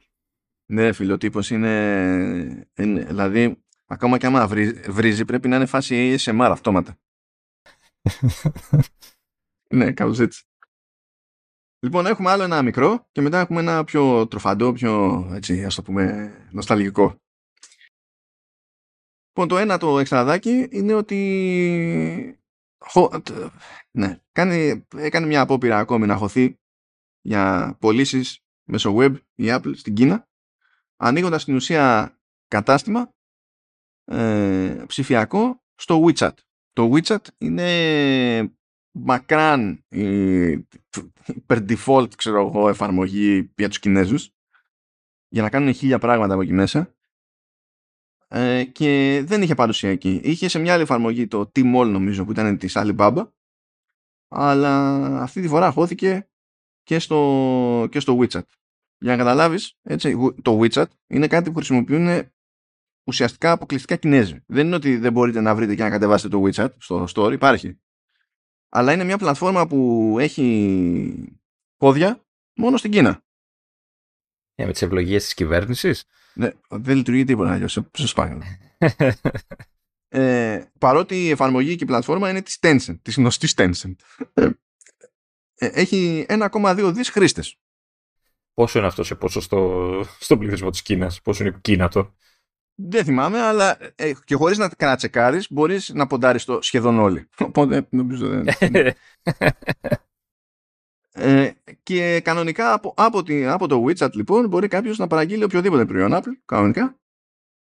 Ε, και λέει ότι μπορούν να έχουν, μπορούν να έχουν δωρεάν μεταφορικά κανονικά όπως θα μπορούσαν να είχαν δηλαδή και με άλλους τρόπους παραγγελίας όταν, πληρούνται, όταν πληρούν τις προϋποθέσεις ε, και μπορούν να πληρώσουν λέει και έξτρα ξέρω εγώ για να τους έρθει πιο γρήγορα μέσα σε ένα τριώρο και κάτι τέτοια και μπορούν να κανονίσουν και trade για να δώσουν κάτι παλιό πίσω και να πάρουν έκπτωση στο καινούριο κτλ. Όλα αυτά μέσω του, του WeChat. Σαν φάση. Ευτυχώς που θέλει να ξεμπλέξει από, από την Κίνα. Αλλά τέλος πάντων, ναι. Εντάξει, 1,2 δις πελάτες είναι εκεί. Τώρα, ε, ε, αυτό που μου έμεινε εμένα από, τη, από το συγκεκριμένο ρεπορτάζ είναι ότι οι πολλοί smartphones το πρώτο το τρίμηνο του έτους πέσανε 5% σε σχέση με το αντίστοιχο του προηγούμενου έτους ε, που ήταν αρνητικό ρεκόρ, δηλαδή είχε να κινηθεί τόσο χαμηλά σε πωλήσεις smartphones από το 2014. Αυτό γενικά είναι αγορά των smartphones. Αλλά η Apple στο ίδιο διάστημα ανέβηκε κατά 6% και έπιασε μερίδιο στις πωλήσεις του τριμήνου, έτσι. 19,9%. Πες 20. Δηλαδή ένα στα πέντε smartphones που αγοράζαν οι Κινέζοι εκείνο το τρίμηνο που δεν πήγε καλά η αγορά των smartphones ήταν iPhone. Ε, πού να ξεπλέξει. Είναι πολύ το φραγκού. Πολύ του φραγκού. Οπότε δεν μπορείς απλά να σηκώθεις και να φύγεις γιατί η φάση θα είναι Mayday, Mayday.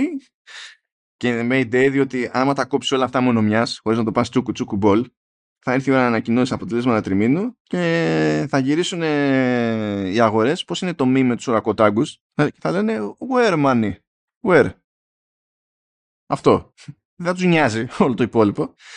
Αλλά ναι, anyway το παρατάμε και αυτό και πάμε στο, στο ένα έτσι που ε, μπορείς να πεις ότι είχε μια κάποια βαρύτητα γιατί κατά τα άλλα τη βγάζουμε ήρεμα αυτή τη δόση δεν έχω παράπονο είναι φυσικά γιατί έχουν πάρει κατά διαόλου εκτός podcast οπότε Σόπα, σόπα, σόπα. Μπορεί α, αυτό να είναι το σκόντο που μου κάνει η ζωή. Σόπα, σόπα. Ποιος ξέρει. Λοιπόν, έκλεισε 15 χρόνια το App Store, παιδιά. 15 χρόνια το App Store. Το App Store στα κινητά πάντα έτσι, δεν λέμε για Mac App Store. Ε, δεν είναι, αυτό ήρθε μετά, ναι. Ναι, ναι. Μαζί του έκλεισε 15 χρόνια και το concept του App Store, διότι όλων των υπολείπων ήρθαν μετά. Αυ- αυτό δεν θυμόμουν. Αν, αν ήταν το πρώτο store σε κινητά, αυτό δεν θυμόμουν. Η αλήθεια είναι. Το πρώτο store οργανωμένο κεντρικά και τα λοιπά, ναι. Τώρα το ότι μπορούσε σε Windows, ξέρω εγώ, Pocket, something, CE, να πας κάπου σε μια σελίδα μέσω WAP, να αγοράσεις μια εφαρμογή, να κατεβεί το package για να το βάλεις, ναι, υπήρχε το, γινόταν. Αλλά η φάση, είμαστε εδώ, οι όροι είναι αυτοί, είναι standard και πάμε γιούχου και έχουμε και editorial, έχουμε και τα, αυτό, αυτό που, τα, τα απολύτως απαραίτητα, Ναι, ναι. τα default που θεωρούμε σε οποιοδήποτε App Store, φύτρωσαν τότε πριν από 15 χρόνια, ήταν το 2008. 2008 ήταν προ, ε, προ iPhone. Όχι, το iPhone ήταν το 7. Ναι, ναι, ναι, το 7 βγήκε. Το 8 Ναι. είναι που βγήκε το 3G και ήταν και η πρώτη χρονιά που είχαμε κανονική διανομή iPhone στην Ελλάδα. Γιατί το πρωτότυπο επισήμως δεν ήρθε ποτέ. Έπρεπε μόνο παραεισαγωγή δηλαδή. Για να, σκα... να πεις ότι το πήρες Ελλάδα. Θέλω να θυμίσω σε όλους ότι ένα από τα ατομάκια που έκαναν παραεισαγωγή τότε ήταν η Αλέκα Παπαρίγα. Διότι για το κουκού έχει ανάγκες. αυτά είναι. Μου είχε γυρίσει το μάτι, έτσι. Για να την, την, την είδα στη συνέντευξη τύπου. Αυτό, αυτό, Για- α, α, α, το- Ε, γιατί έβλεπα κάτι στιγμιότυπα από συνέντευξη τύπου σε δελτίο ειδήσεων και τη βλέπω να κραδένει original iPhone. Ε, Θα δαγκώνομαι εγώ μόνος μου κα- το κουκουέ σας μέσα, δηλαδή κατά τα άλλα είναι... Λες, ναι, ναι, γι' αυτό λες ότι ε, θε- θέλουμε ο κατώτατος μισθός να είναι 2,5 εκατομμύρια ευρώ. Ε, ξέρω εγώ, ή ό,τι να είναι. Ναι, ναι, καταλάβαμε. Τέλος πάντων, παιδιά, δεν ξέρω αν μας ακούει κανένας που είναι κομμουνιστής. Α, το ιδεολογικό δεν έχει σημασία. Είναι, δηλαδή, αν θεωρείται κουλό να κάνει ολόκληρη μανούβρα η παπαρίγα, ή μπορεί στην τελική να το έκανε και συγγενής της και να της το έδωσε. Έτσι, να μην ξεκίνησε από την ίδια, για να μην με λέτε και, και κακό. Αλλά να. Αυτός σαν κόμπο με κουκουέ και κάποιος κάπου σε όλη αυτή την αλυσίδα και στα Πέριξ είχε καημό να μην περιμένει να έρθει επισήμως το iPhone στην Ελλάδα, έπρεπε να το έχουμε χτες, είναι λίγο σουρεάλ. Είναι λίγο σουρεάλ. Just saying. Σε αυτή τη φάση. Α, 15 χρόνια App Store, που τότε είχες σκάσει το App Store και ήταν όλοι πανευτυχείς, πανενθουσιασμένοι. Ε. Ναι, λογικό δεν είναι. Ε; Αποκτήσαν κάτι σ- με ένα σημείο σταθερό, οργανωμένο, συγκεντρωμένο για να πουλάνε τα προϊόντα τους. Δηλαδή. Ναι, πρώτα απ' όλα α- άνοιγε α, πραγματικά η μπουκαπόρτα ας πούμε, στο concept αναπτύσσω για την πλατφόρμα και έχω εύκολη διανομή και τα λοιπά ενώ πριν ήταν οι εναλλακτικές που είχες ήταν πιο μανούρα και αυτός ήταν εμπόδιο για τον απλό καταναλωτή. Δεν είχες και κάποιον να τσεκάρει, υποτίθεται, να κρατάει τα μπόσικα, να αποφεύγουμε κάποια πράγματα. Όχι ότι αποφεύγονται όλα με το, με το App Store, αλλά η εναλλακτική ήταν να είναι φάση τελείως πάω στον developer που άμα ο developer είναι normal είναι ασφαλής άμα ο developer είναι, είναι Yahoo ή το κατάστημα στο web ξέρω εγώ είναι κάτι Yahoo ή το, ε, από μένα εξαρτάται όλο δεν είναι για άλλο αυτό Μμ. θυμάμαι πόσο συγκλονισμένοι ήταν όλοι πόσο πετάγανε τη σκούφια τους για το μόνο 30% προμήθεια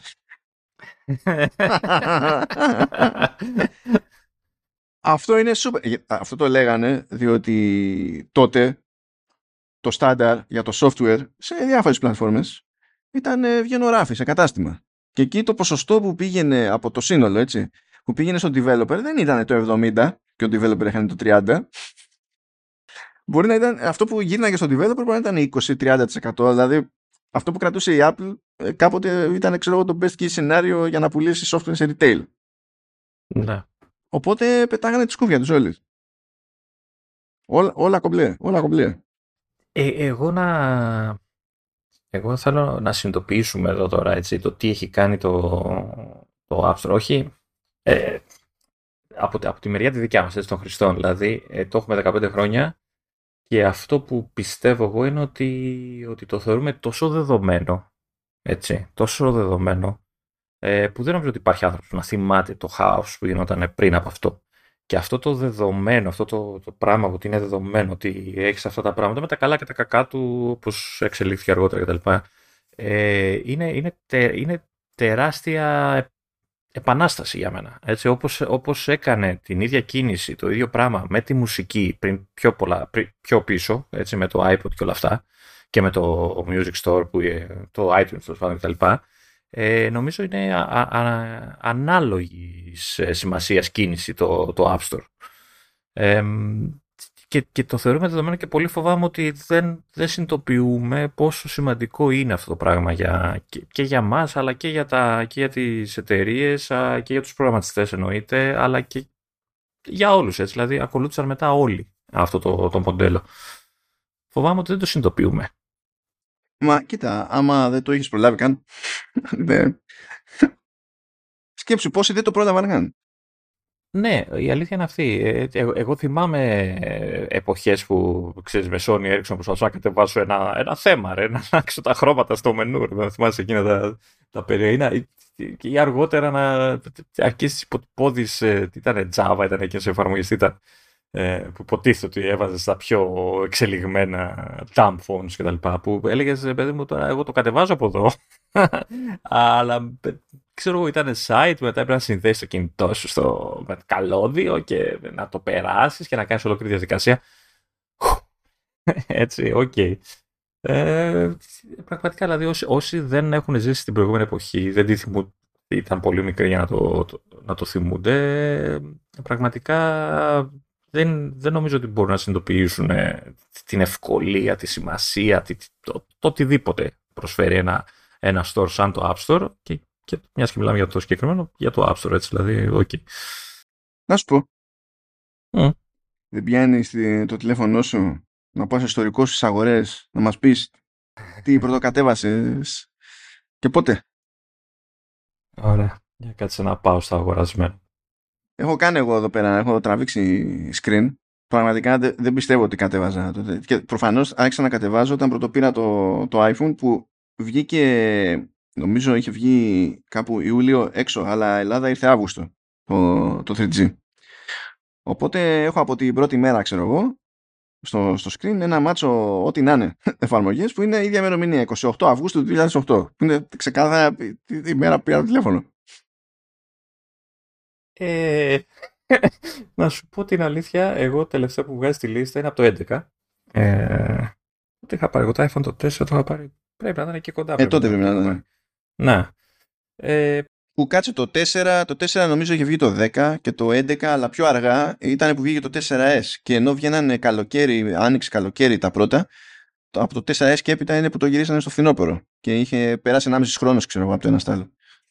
Τι να σου πω τώρα, μπορεί να. Δεν ξέρω, υπάρχει περίπτωση να μην εμφανίζονται στη λίστα πιο παλιά, δεν νομίζω. Ε, δεν νομίζω, ε... γιατί πραγματικά μου τα έχει όλα εδώ πέρα. Δηλαδή, και πόνο που τα βλέπω, ντρέπομαι, ας πούμε. Είναι ξεφυλίκη. ε, ναι, καλά, και εγώ. Δηλαδή, η πρώτη εφαρμογή που μου βγάζει, και τελευταία δηλαδή, ουσιαστικά στη λίστα, είναι το Thermometer. δεν ξέρω γιατί. Ο, ο, έχω κα... Δεν ξέρω και εγώ πώς για να καταλάβεις. Δηλαδή, έχω περίπου να δεις. 1, 2, 3, 4, 5, 6, 7, 8, 9, 10, 11 εφαρμογές Όλες την ίδια μέρα. 31 Ιουλίου του 11. Και έχει μέσα βέβαια το Facebook, έχει το Tekken για κάποιο λόγο. Και εγώ έχω 11 την πρώτη μέρα. Το ακριβώς τον ίδιο αριθμό. Προφανώς θα είναι άλλων και είναι για την και τρία χρόνια απόσταση. Και όταν χώθηκες εσύ, είχε και άλλα πράγματα. Ενώ τώρα στην αρχή, όπως καταλαβαίνετε, είχε κάμια πεντακοσαριά εφαρμογές, αλλά το τι, τι ήταν random, το, τι συνέβαινε εκεί πέρα. Ε, ε, εντάξει, ό,τι ήταν, εντάξει, ε, Facebook, Twitter, LinkedIn, για κάποιο λόγο, ένα GT Racing, κάποιος δοκίμαζε το κινητό του. Google Earth, για κάποιο λόγο. Θέλω να σας ενημερώσω ότι τότε, τότε που ήταν αρχή ακόμη, δεν υπήρχε Instagram και δεν υπήρχε εφαρμογή Instagram. Και όταν ξεκίνησε το Instagram ήταν αποκλειστικό σε iPhone. Δεν υπήρχε πουθενά άλλο Instagram. Κοίτα, για να, για να καταλάβεις τώρα, εφαρμογή που, που έψαξα γιατί προφανώς προσπαθούσα να κάνω κάτι, Bluetooth Photo Share. το, το, το, αιώνιο, το αιώνιο. εντάξει. Οπότε φίλε, εντάξει, κάτι Angry Birds, κάτι Catch Rope. Αυτά είναι του μπαν, ναι. Ακόμη και τώρα Yellow Pages για κάποιο λόγο πιο μετά. Skype εντάξει, Viber. Από τότε έχω Viber. Αυτό δεν το χρησιμοποιούσα τότε. δεν καταλαβαίνω τι είναι όλα αυτά. Δεν μπορεί, έχουν χαλάσει τις ημερομηνίες. Έχω, έχω εδώ πέρα κάτι φυσιολογικά, δηλαδή έχω ένα που λέγεται grocery gadget. Καλά, μερικά τα τσεκάρισα εντωμεταξύ και πλέον δεν είναι στο store καθόλου. Ή ξέρω εγώ δεν μπορώ να τα βάλω γιατί είναι 30 διάμπητα. Και γεια σας. Έχει το MyAlpha που δεν. από το 11 που δεν νομίζω το είχα πάρει τότε. Μπα και γίνεται καμιά μπουρδα. Δεν ξέρω. Εγώ τα όμως εδώ βγάζει νόημα αυτό που βλέπω. Τουλάχιστον το, το grocery gadget ήταν λογικό κάπου για να πεις ότι κρατάω λίστα με τα ψώνια γιατί δεν υπήρχε. Notes. Δεν υπήρχαν ακόμα notes, δεν υπήρχαν τέτοια. Δεν ήταν όλα αυτονόητα. Καλά, notes νομίζω πρέπει να υπήρχαν. Δεν υπήρχε. Δεν υπήρχε reminders, νομίζω. Δεν είμαι super σίγουρος γι' αυτό. Νομίζω έβαζε reminders μέσω λαμίας, μόνο στο calendar. Ήταν κάτι τέτοιο. Ε, τι, τι έχω εδώ; Έχω το SoundHound που κάποτε ήταν το αντίπαλον δέος του, του Shazam. του Shazam, οπότε βγάζει νόημα αυτό. Είχα α, μια εφαρμογή τρίτου που στην ουσία έβγαζε λίστα με, το, το, με, τους, με τους φίλους στο Xbox Live. Επίσης βγάζει νόημα. Το iTunes Remote βγάζει νόημα φυσικά. Εντάξει. Φιλαράκι έχω το Milk the Cow. Έτσι, έτσι, έτσι. και εσύ ήσουν για, για, τέτοιο, για τα ψώνια και τέτοια. Ε, όχι, όχι, αυτό είναι παιχνίδι, νομίζω.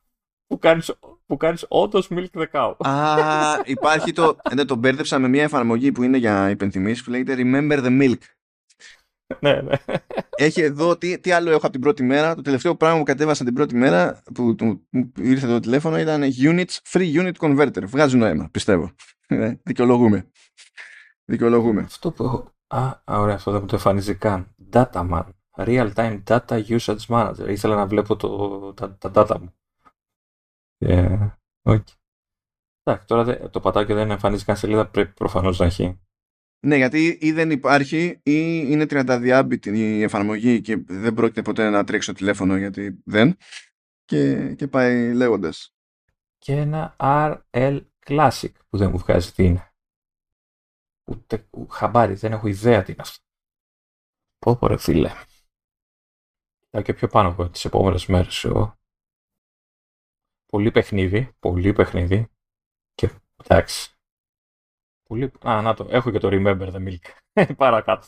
Παραπάνω μάλλον. εντάξει. Doodle Jump. Εντάξει, πολύ, πολλές ώρες λιώσιμο το Doodle Jump. Εντάξει, ό,τι να είναι, ό,τι να είναι. Λοιπόν, για να κάνουμε για κάτι πιο χρήσιμο από τις ideas που κατεβάζουμε εμείς στην τύχη εδώ πέρα. Ε, έχω πετύχει εδώ μια φάση με κάποιες εφαρμογές που όντως είναι τόσο του τότε που κλείνουν 15 χρόνια σε iPhone. Α, OK. Okay.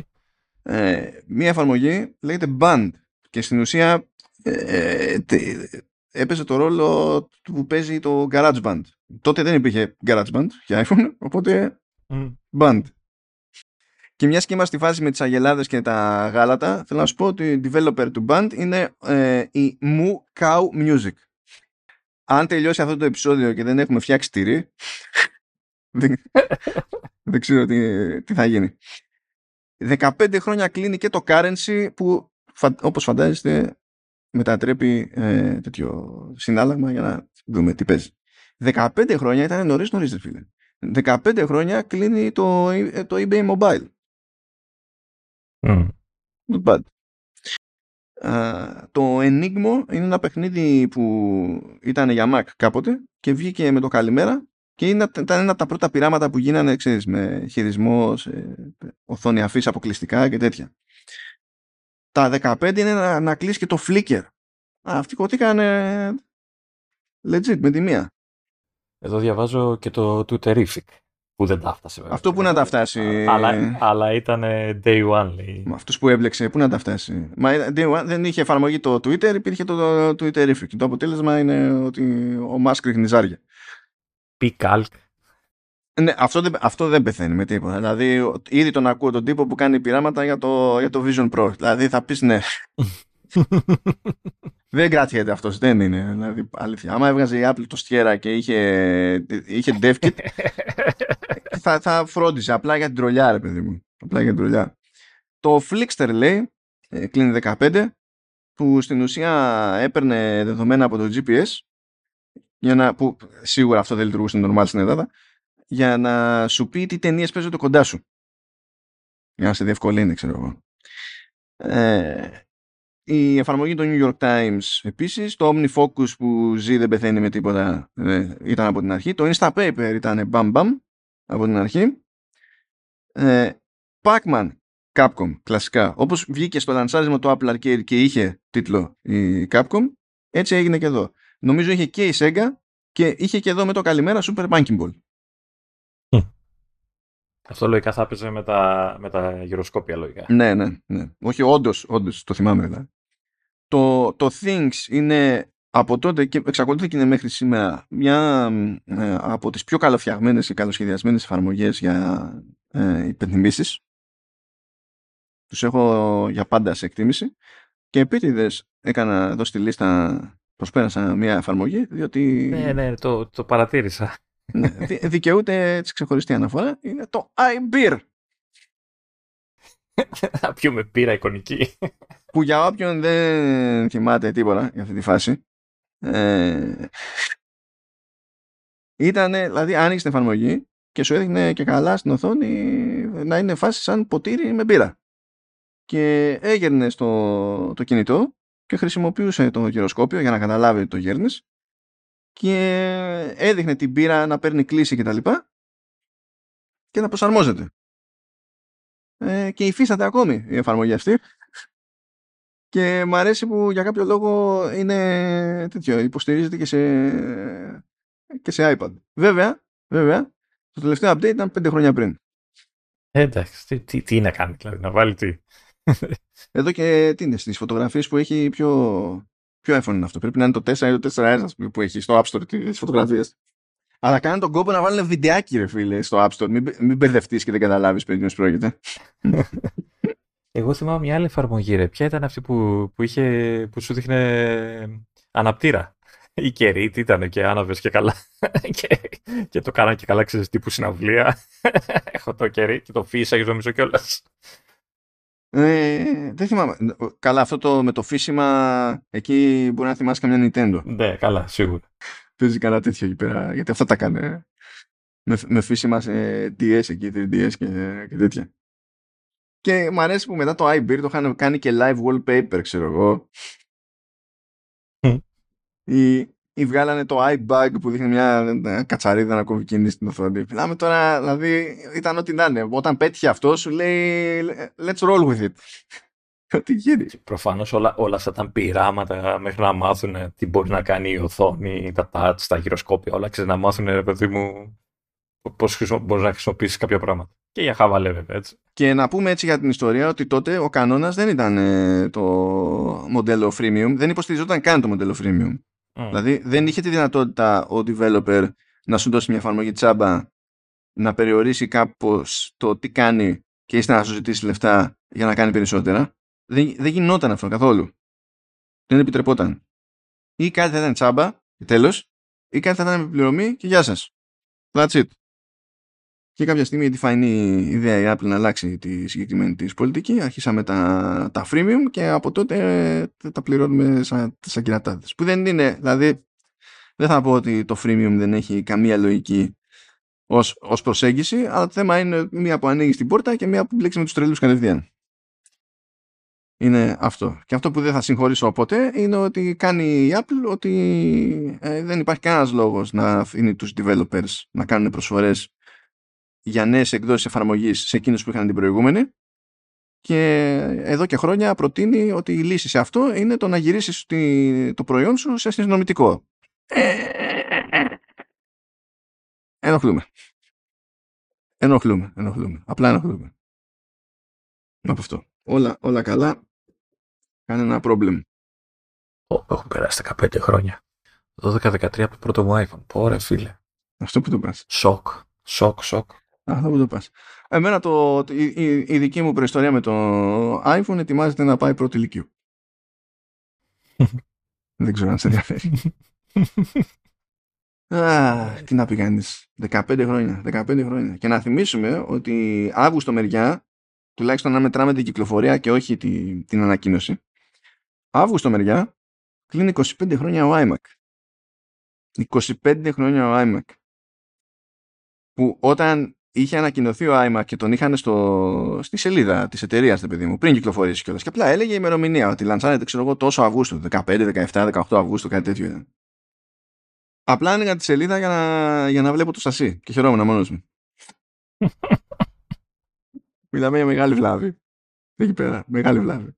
Και δεν το συζητάμε έτσι που κόλλαγα έτσι και πετύχαινα σε έκθεση iMac. Ήμουνα εκεί. Ποιο, ε, τι, τι, είναι αυτό το περίπτερο, τι προϊόν σπρώχνεται, I don't care. Ναι, τι ήταν ένα iMac, ευχαριστώ. Εδώ. Και τότε είχε παρουσία, ε, είχε παρουσία και η ελληνική αντιπροσωπεία που ήταν άλλη, δεν είναι η iSquare όπως είναι σήμερα. Είχε και παρουσία σε εκθέσεις και έστεινε περίπτερα για να σπρώξει όχι απλά τα μηχανάκια. Δεν ήταν πάντα ότι είχε κάτι καινούριο σε μηχάνημα να σπρώξει. Αλλά είχα πετύχει περίπτερο για το σπρώξιμο του macOS Tiger. OK. Okay. Ό,τι να είναι. Ελλάδα αυτά, έτσι, γιατί έξω χαίρομαι πολύ. Βέβαια, είχε νόημα γιατί τότε τα πλήρωνες, δεν τα πλήρωνες στα OS. Ναι, τότε τα πλήρωνες. Ε, νομίζω ότι ποτέ δεν τα πλήρωνες τόσο γιούχο όσο πλήρωνες ε, κατά κανόνα τα Windows. Α. Δηλαδή, νομίζω ήταν ε, 129 δολάρια, 100 δολάρια και εδώ κάπου έβγαινε κάτι παρόμοιο, ας πούμε, τουλάχιστον στην εποχή του, του ευρώ, σε απόλυτο αριθμό. Τότε, αν θυμάμαι καλά, βγαίνανε πιο ακριβά τα, τα Windows και σίγουρα αν ήθελες καμιά έκδοση που δεν ήταν η Home και ή ό,τι όπως την έλεγε που είχε κάποιους περιορισμούς σε Windows, έπρεπε να δώσεις πολλά παραπάνω. Ε, θυμάμαι δηλαδή ότι όταν έβγαινε νέα έκδοση επιπληρωμή για macOS ε, μου φαινόταν ε, τόσο λογικό το κόστος ας πούμε σε σχέση με τα Windows που κατευθείαν έχω ένα παραγγελία. Δεν σκιαζόμουν όπως σκιαζόμουν άλλες χρονιές με Windows. Ε, σε κάποια φάση νομίζω από το Lion ή το Mountain Lion όχι ψέματα. Το Snow Leopard είναι νομίζω. Κάπου το γύρισε όχι Snow Leopard το είχα πληρώσει και καλά full price. Ε, οπότε πρέπει να ήταν το Lion ή το Mountain Lion. Το γύρισε από τα 129 δολάρια σε 29 δολάρια και έφτασε σε κάποια φάση που το γύρισε μετά στο τσάμπα ε, και έκοψε και το physical ε, copy, ξέρω εγώ. Έχω την εντύπωση το πρώτο τσάμπα ήταν και το πρώτο μου macOS που χρησιμοποίησα στο, όταν είχα πάρει το, το laptop το 15. Δεν θυμάμαι ποιο ήταν όμως.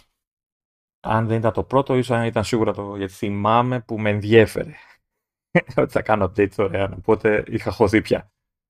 Γιατί εγώ δεν πρόλαβα να πληρώσω. Η αλήθεια είναι, δεν χρειάστηκε να πληρώσω ποτέ. Αυτό είναι επίσης από τα πράγματα που νομίζω δεν σκέφτεται κανένας όταν αγοράζει Mac. Πλάκα-πλάκα, ε, σε κάποιες περιπτώσεις ήταν ε, τέτοιο επιπληρωμή και ε, τα updates στο, στο iOS αλλά για iPod Touch. Με κανένα δεκάρικο. Για λογιστικούς λόγους ήταν αυτό.